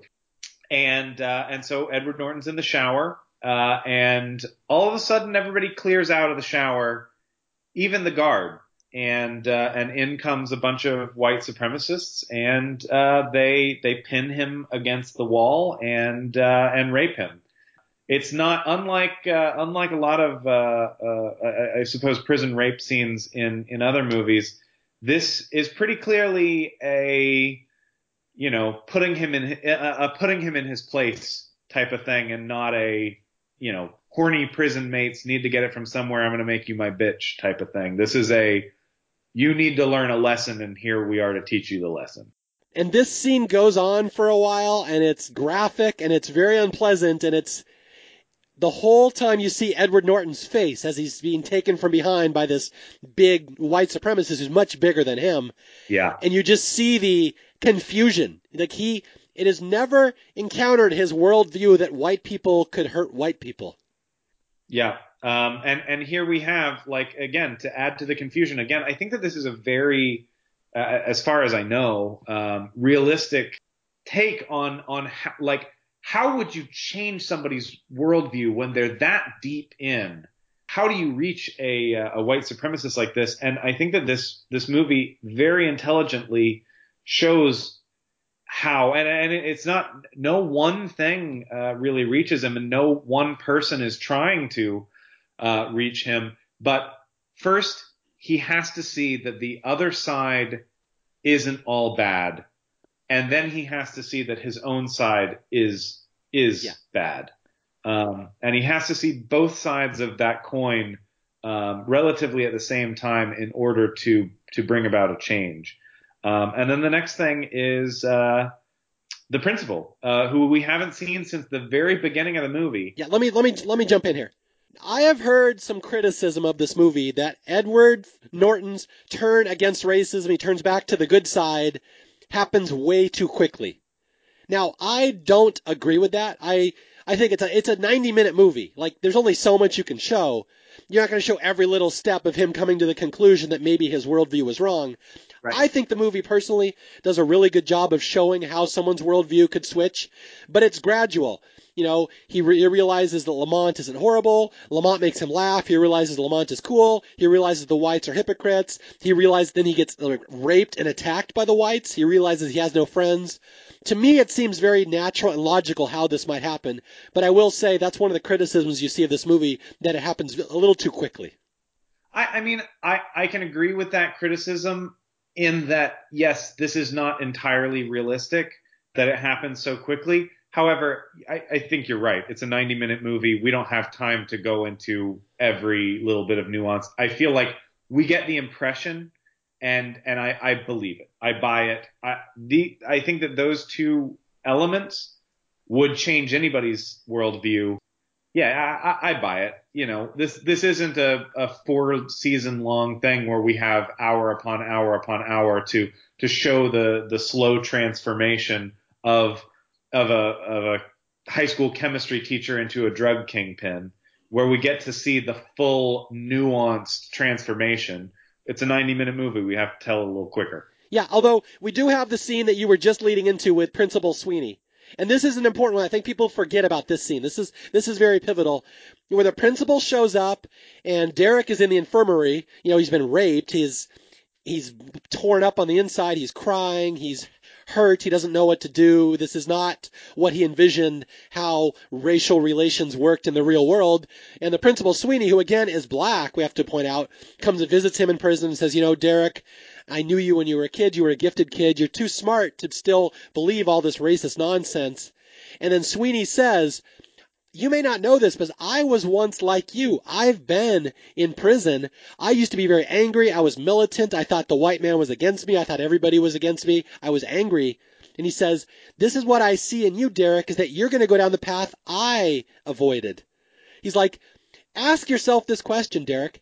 Anything that you've ever done, all the rage, all the anger, all the acting out, has any of that ever done anything to make your life even a little better?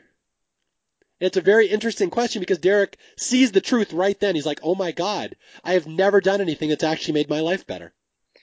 And I really appreciate the principal gives a very good, albeit very short speech here that's really perfect. It's really poignant and it gets right to the root cause. He points out that he himself was in that same boat, and he makes it very clear that anyone can get dragged into this hateful worldview of blaming everyone else for your problems, and when you do that, how poisoning it is for your own life, and that this is just another symptom of that, and that even if your problems are the result of someone else, blaming other people for them and wallowing in the hatred of those people who you view as being responsible for your problems doesn't actually solve those problems. Doing something about them, changing your circumstances, whether they're self-inflicted or imposed on you, is the only way to get out of the chains of, you know, hatred, I guess. Yeah, and I'm glad, again, at the start of the podcast, you said this is one of the movies that makes you want to go out in the world and do something positive. Yeah. Like, this is the message you get from this movie. Like, so many people, you know, they have all these self-imposed problems. You're just angry about stuff. And this movie basically says, well, why don't you do something about it and stop being angry all the time? And that's the message that Derek gets. And Derek never has rage in the rest of the movie now that he realizes that he's his own worst enemy. But there's a double whammy here, is that the reason Derek gets out of prison in one piece is because of black people. Because the principal here will start putting in good words for Derek with the parole board. He ends up, I think, getting Derek's sentence shortened maybe a little bit. Maybe there's some parole in there. But then the second part of that is when Derek ends up, He's a lone wolf in prison. He has nobody protecting him. And in theory, when you don't have the whites protecting you, the blacks, the Mexicans, any other group, you're fair game for them to attack. Right. Nobody ever attacks Derek in the last 2 years of prison. And as he's leaving, he realizes it's because Lamont, his one friend, the black friend, has asked the brothers to leave this guy alone. This guy's cool. Please, as a favor for me, do not hurt him. And Derek realizes the only person who has ever looked out for him or helped him in his life are these black people. And it really opens his eyes to what life is. And you asked before, and I want to touch back on it, if I thought that it was amateur filmmaking to have the film be in black and white for the earlier stuff. I gave you my answer before in that I don't think that it's particularly amateurish, but I think it's pointedly used better here because it aligns with Derek's worldview. He very much sees things as black and white. At the time period that the movie is in black and white, and when we shift to color, it aligns with Derek's worldview change, where now he sees things in I suppose in shades of gray, but we'll call it color now. Yeah, but it's just really neat seeing that this one guy who didn't have to help Derek just did, and it made his life so much better. Yeah. Just the smallest things can help somebody in prison. This guy did something selflessly, and as Derek is leaving the prison, Lamont is still in prison. Lamont is on this trumped-up charge. The cops racistly gave him 6 years for this stupid crime where he dropped a TV. They said he threw it at an officer. Yeah. And Lamont says the one thing that the last thing Derek hears as he's leaving prison, Lamont says, "Take it easy on the brothers from now on." Yeah. And that's really the lesson. Derek gets out of the prison, and he is a changed man. He has seen life for what it is. Yep. He just doesn't have hate in his heart. He realizes life is more nuanced than people think it is. He gets out of prison. He sees this whole white supremacist crap that he was in before. It makes him sick, but now he's told his brother about it, and his brother's like, "Oh my God, I can't believe you went through that." And Derek's like, "I'm not sorry. I'm glad I'm a better person for it. And I just want to make sure you do not go down the path that I did, because this is where it leads." Well, and I think that this is really important. And I think that this is one of the things that makes this movie really excellent and makes it stand above other similar movies is that fact that he's transformed by Lamont, by having – this guy has absolutely no reason whatsoever to be kind to this guy. Point out somebody to me that hates me for no reason because of characteristics that I can't change about myself, and despises me and thinks that I'm inferior to him. I have no reason to be nice to that guy. I have no reason to go out of my way to help that guy. And this guy does. This guy is so good. This guy is so kind and so loving that he does his best to break through this guy's veneer, makes him laugh, is goofing off with this guy when he has no reason to, and then goes way beyond that to protect this guy, to make sure that no harm comes to him. And he has no reason to do that. It's kind of, it reminds me, or rather the scene in Three Billboards reminds me of this, the scene with the orange juice. Have you seen Three Billboards? I have, but I don't specifically remember that scene. Well, Sam Rockwell throws I forget the actor's name, throws him out of a window early on in the movie, and then gets, after being burned severely, third-degree burns all over his body, gets put in the hospital and is in an extremely vulnerable position. And asks for orange juice, I want to say, but he can't move. Essentially, he's in a hospital bed and he can't move. And he realizes that the guy who's sharing his hospital room is the guy who's in the hospital because he threw him out of a window, and he didn't get in trouble for it because he was a cop. And the guy gets out of his hospital bed, and you're like, "Oh man, this guy's dead." You're as an audience, you're expecting this to just he's gonna beat the shit out of Sam Rockwell. And instead, he just brings him a glass of orange juice, and he puts a straw in it so that he can drink it. And that's it. He chooses the guy that he has no reason to help, The guy that he has every reason to beat the shit out of, to get even with. And he stops that cycle of hate.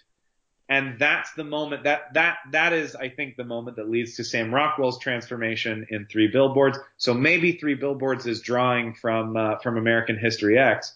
But the two moments I think are similar, in that I think the only way you break through to these people who have these hateful attitudes, who have these hateful ideals and ideologies, is through love. It's not through lecturing them. It's not through shaming them. Those are tactics that don't work.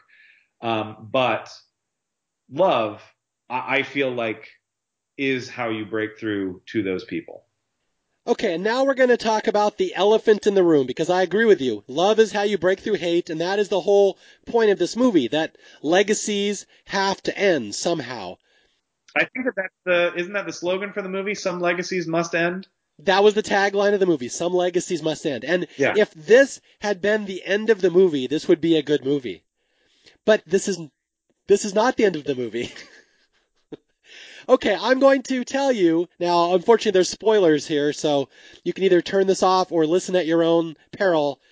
This movie has a horribly tragic ending, and it's kind of a mixed message. It's an interesting ending because there's several ways the movie could go. It's not the way they chose is very powerful, but I'm not sure it's the message they were trying to go for. And I will set this up so we can talk about it. We're getting kind of late in the podcast, but I'll skim through here. That you think this is the end of the movie. Derek has come out of prison. He's a changed man. He's no longer a skinhead. He is going to stop his brother from becoming a skinhead. And his brother even says, okay, I don't want to do this. You know, I believe you. I respect you. I've always looked up to you. I will learn from you. And they go home, and Danny takes down all his racist stuff, all the Nazi propaganda, all the white power stuff. And you know the legacy has ended. Danny will probably not follow in Derek's footsteps.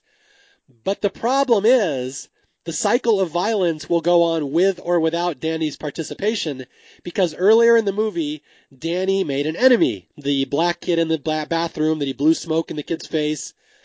And now we cut to an ominous scene that Danny has renounced all his racist ties, but we see this group of black kids driving down the street, going right by Danny's apartment, and they mime a little drive-by motion with their fingers, like they're going to shoot him up the next day. Yeah. And this movie's going to get real dark here. So after that, Edward Furlong, the younger brother, finishes his paper, and we see another flashback to that kind of places the source of the racism, the legacy, at least as far back as Edward Furlong is familiar, to some subtle comments made by their dad that clearly plant the seed. Edward Norton, they're sitting around the dinner table, and Edward Norton is very excited about this new teacher. And this is like eight years ago in the past. This is way back in the past. This is way, way back, yeah. Edward Norton is not a skinhead. He's got a lot of hair. He's clearly a much younger guy. The dad's still alive. And he mentions that he's really excited about this new teacher, and he's reading Native Son. And the dad says some stuff now that sounds like some pretty typical, I don't want to get too political, but like some current talking points, I guess. You know, and starts, you know, complaining about affirmative action, talks about what, again, as we mentioned before, The points seem intelligent at first. He's just saying, like, look, man, when I need to have somebody that's got my back, I want somebody who's the best at their job to save my life when my life is in their hands, not somebody who got the job over somebody better because of their skin color. And then he starts getting into, and then he goes too far. But we see that this is very impressionable, and Edward Norton immediately backtracks and immediately, you know, wants to please his dad, and we see this is the seeds that are planted. Edward Norton at this point, he's just kind of like lightly agreeing with his dad, and obviously when his dad dies later is the bigger push and other things, but this is where the legacy is getting passed from father to son. Yeah. And again, you can assume Edward Norton's father heard it from his father, who heard it from his father. And again, yeah, the dad, the firefighter, this is years before the firefighter was killed. starts off by questioning, why are we reading black books in U.S. history class or in literature class? And it starts off as just questioning. And then by the end of the discussion is, you know, this guy Sweeney, he's just feeding you N-word bullshit. Right. And Derek's like, ah, oh, I see that now. So you just see the cycle will continue and continue and continue. And so that sets up the especially tragic ending here where young Danny is about to be killed. Yeah. So the next scene, and I think that this is a really subtle but nice scene.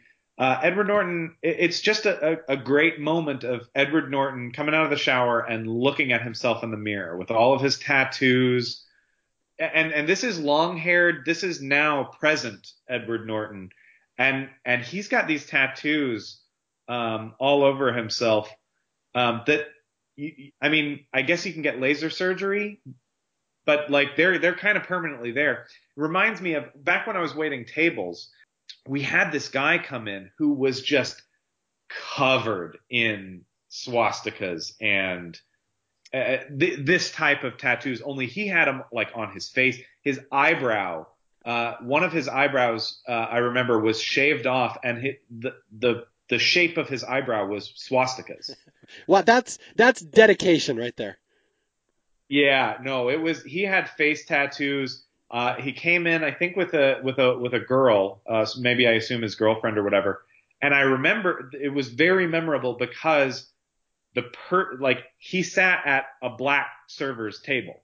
The person who had his table was like, the managers were like, do you want to take him? Do you want to have somebody else take him? And he was like, no, I'll go, you know, it's fine. And he waited on the guy, and we were all like, we were dying to know like what happened. Apparently the guy was extremely polite, extremely nice. He didn't say a lot, but when he did, he was very polite. He didn't complain about anything, and he tipped extremely well. And we were all baffled by this, and we were like, you know, maybe he like, maybe he's repented of that. Maybe he just is stuck with all these tattoos after having changed and being. Now that's probably not the case because he probably let his eyebrow grow in. But that was what we thought, maybe, because, you know, you get these tattoos and you're stuck with them forever. You know, he's stuck with all of these evil imagery all over his body that he no longer agrees with. And I just think that it's a neat moment that we get there. Yeah. His past will always be visible no matter who he is now. Right. Okay. So let's go to the end of the movie where Derek has renounced all his ties. His hair is grown back in. He's putting on his tie. He has decided he's going to get his family back together. You know, they live in poverty now, basically, because he wasn't here. He's going to go get his old job, whatever. I'm sure he sold stereos or something. He's going to move them to a better house. He's saved his brother. And everything is good in the world of Derek Vinyard, except that morning he walks his brother to school, Danny to school, and he leaves him there. They go out for breakfast, blah, blah, blah. And then as he's leaving, he notices. He's like, you know, I just realized I saw a car do a drive-by by our house last night. He assumed they were coming after him. He thought those were the white supremacists coming after him for breaking ties. It suddenly crosses his mind that they might be after his brother, Danny, that Danny may have made some enemies. And that is indeed what happens is, it's really a replay of the earlier scene in the movie, and it's just, again, a huge gut punch. I remember seeing this in the theater and going, oh my God, what a gut punch of an ending, that Danny has decided to not become a white supremacist. He's going to follow in his brother's footsteps the good way. He has renounced all his hatred, but unbeknownst to him, you know, he made enemies earlier in the movie, this black bully, and the black kid is waiting for him in the bathroom, and as Danny is taking a piss, he turns around, face-to-face with the kid he blew smoke in his face earlier in the movie, and the black kid pulls out a gun and shoots him. And Danny's basically brains splatter on behind him in the bathroom, and Edward Norton knows it's going to happen. He realizes right before it happens, oh my God, my brother's in trouble, runs back to the school, and he sees his brother dead. And of course, even though the legacy of hate has ended, the legacy of violence has not, and his brother paid the price. Yeah. So, I agree with you. I think that it's a great way for the movie to end. Their past sins come back. It's never too late to turn around, but it's sometimes too late to prevent the past from, from coming back to haunt you. Yeah, no, it's. I think it's a great ending. I think it's the right ending for the movie. It helps. Sorry, go ahead. I just want to bring one thing up. Do you know about the alternate ending history to this movie? That sounds vaguely familiar. Refresh my memory. I just read this the other day. Now, I remember I said at the start there was a lot of controversy over this movie that Edward Norton and the director had different views of how the movie should go. Yeah. Well, the original scripted ending was Danny dies, Edward Norton is traumatized that his brother dies, and it ends with a shot of Edward Norton in front of his mirror at home shaving his head again and becoming a skinhead again. Oh. Edward Norton refused to shoot that scene, and that's one of the reasons he and the director split ways, because Edward Norton's like, it should end with Derek's, his rebirth, his seeing the light. He has a tragedy. His brother dies. That's where the movie ends. But Edward is a fundamentally saved character. But the script wanted him to go back, and the cycle would start up all over again. Interesting. And I'm personally very happy that Edward Norton refused to shoot that ending, because it would render the whole prison scene meaningless. So I'm really happy that he stuck to his guns, because I love this ending. I think it's very powerful. I think it really makes the movie even more depressing the other way. Even though it might be a ballsier ending, I just do not like Derek turning Nazi again. I'm glad that didn't happen. I can understand the desire to do that and to show him backsliding like that as the result of one stupid act of hatred is all it takes. I think that we see this now in today's political climate, that all it takes is one person being nasty to push people really far in the other direction. And it takes 100 kind interactions to reel them halfway back in, So a damaging interaction like that, I can see why the filmmaker would do it. I think that I agree with you, but I am torn, because now I can see the value in doing it that way too. But I do think that the way that it ends currently gives the movie a much more haunting feeling and a much more of a compulsion to get up and do something. If we end on and that's what pushed Edward Norton back into that life, it does kind of negate a lot of the lessons that we learned over the course of the movie. And it feels very much and the book is closed. The fact that it ends with the book feeling still open is part of what gives it that feeling of I need to get up and do something about this. 'Cause you don't feel like it's really over. The story feels like it's still going. And if it ends with Edward Norton going back, it feels like the story ends, Yeah, and he very well could be back. We just don't see it. Yeah. It's open-ended. You don't know what happens now. All we know is that violence will catch up to you eventually, even if you yourself have taken yourself out of it. Sometimes it will catch up to you anyway.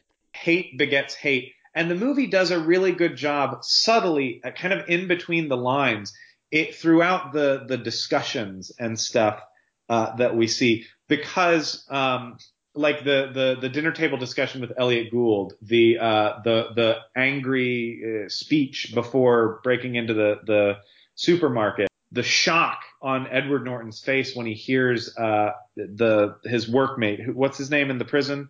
Lamont. When he hears Lamont saying, "No, I got this much time for stealing a TV." And he doesn't believe that. He doesn't believe that that could possibly be true. That moment really clashes with his worldview. But in between a lot of these little interactions where they're talking about society at large, the filmmaker is painting a picture of cultures clashing with each other and infractions that each keep escalating. It's becoming a very Hatfields and McCoy thing, where we have to react to do something about this side, and it just keeps escalating. Most of the arguments that they have, most of the ideology that we hear, it starts with intelligent, thoughtful, not all that wrong thoughts, and then it takes a sharp turn into very pointedly racist stuff. But we're given a picture that these white people that become the racists, they have something to be upset about. They're not doing this in a vacuum. They're not just dumb, caricature racists.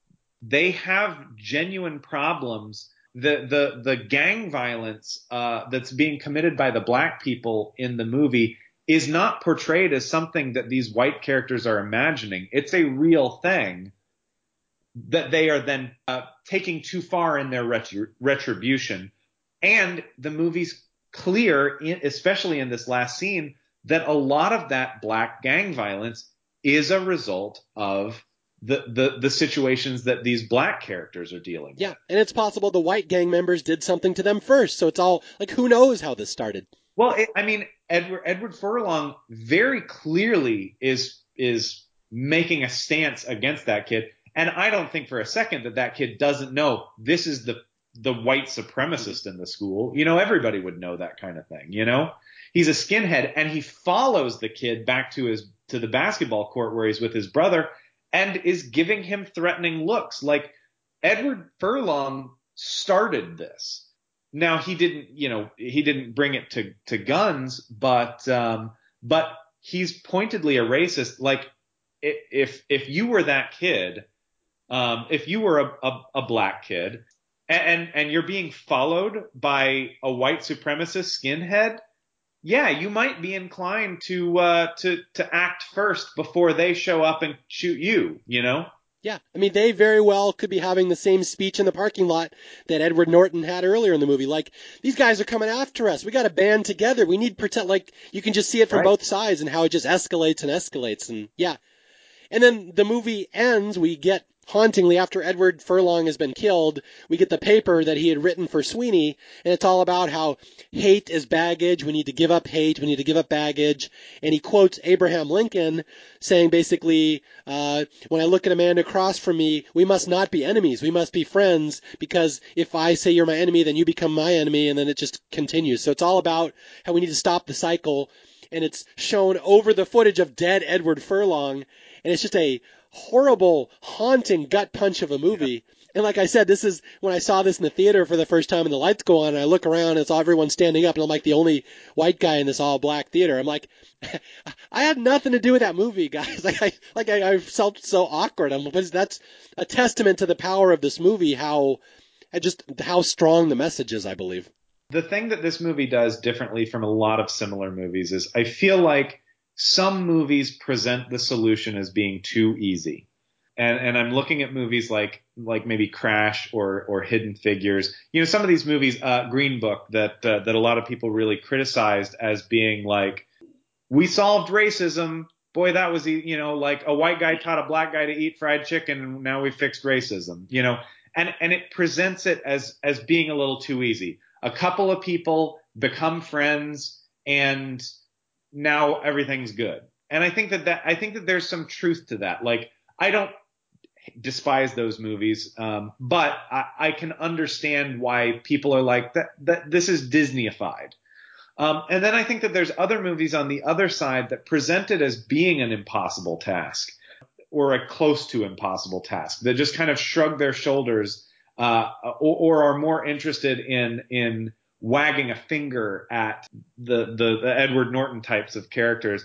This is the one movie, the unique movie out of the bunch, as far as I know, that shows how brutally difficult it is to extract one single person from that kind of hateful ideology, and how conversely easy it is for that to continue, for that cycle to continue, because all it takes is one person pushing you down that path to continue down that path, and how it can spiral out of control.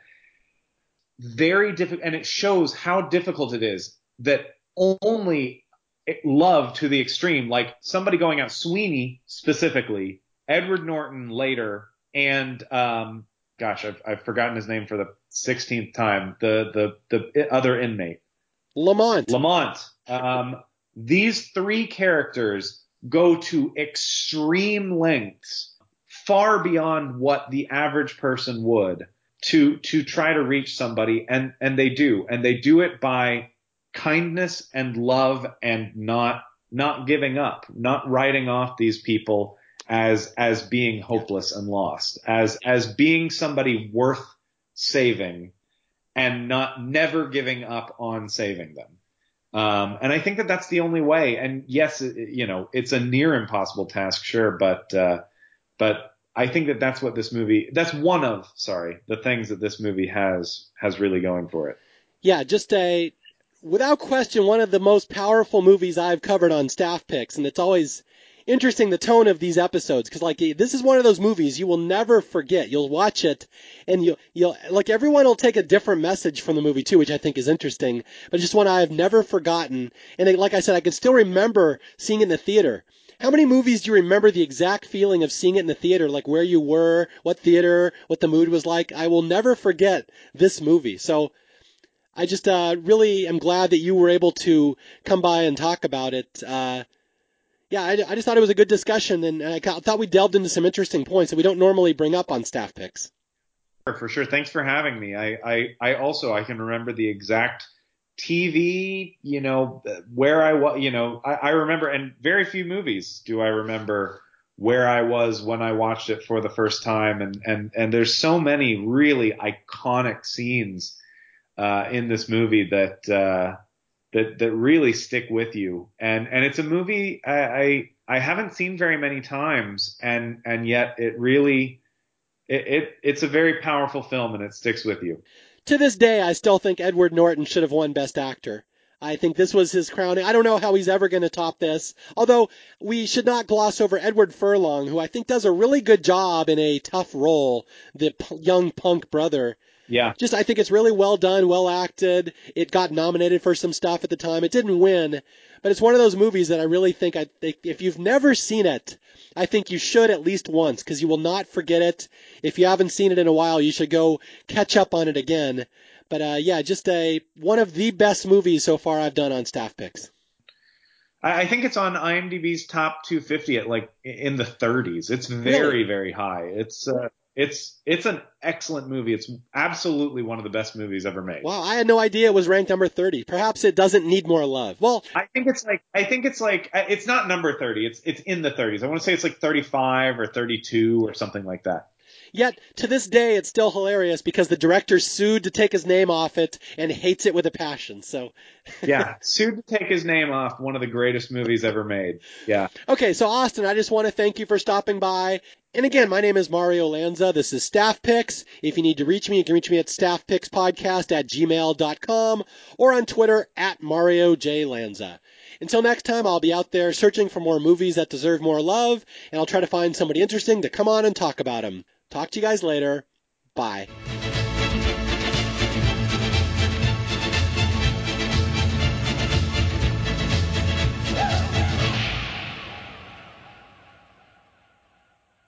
So I guess this is where I tell you what I learned. My conclusion, right? Well, my conclusion is, hate is baggage. Life's too short to be pissed off all the time. It's just not worth it.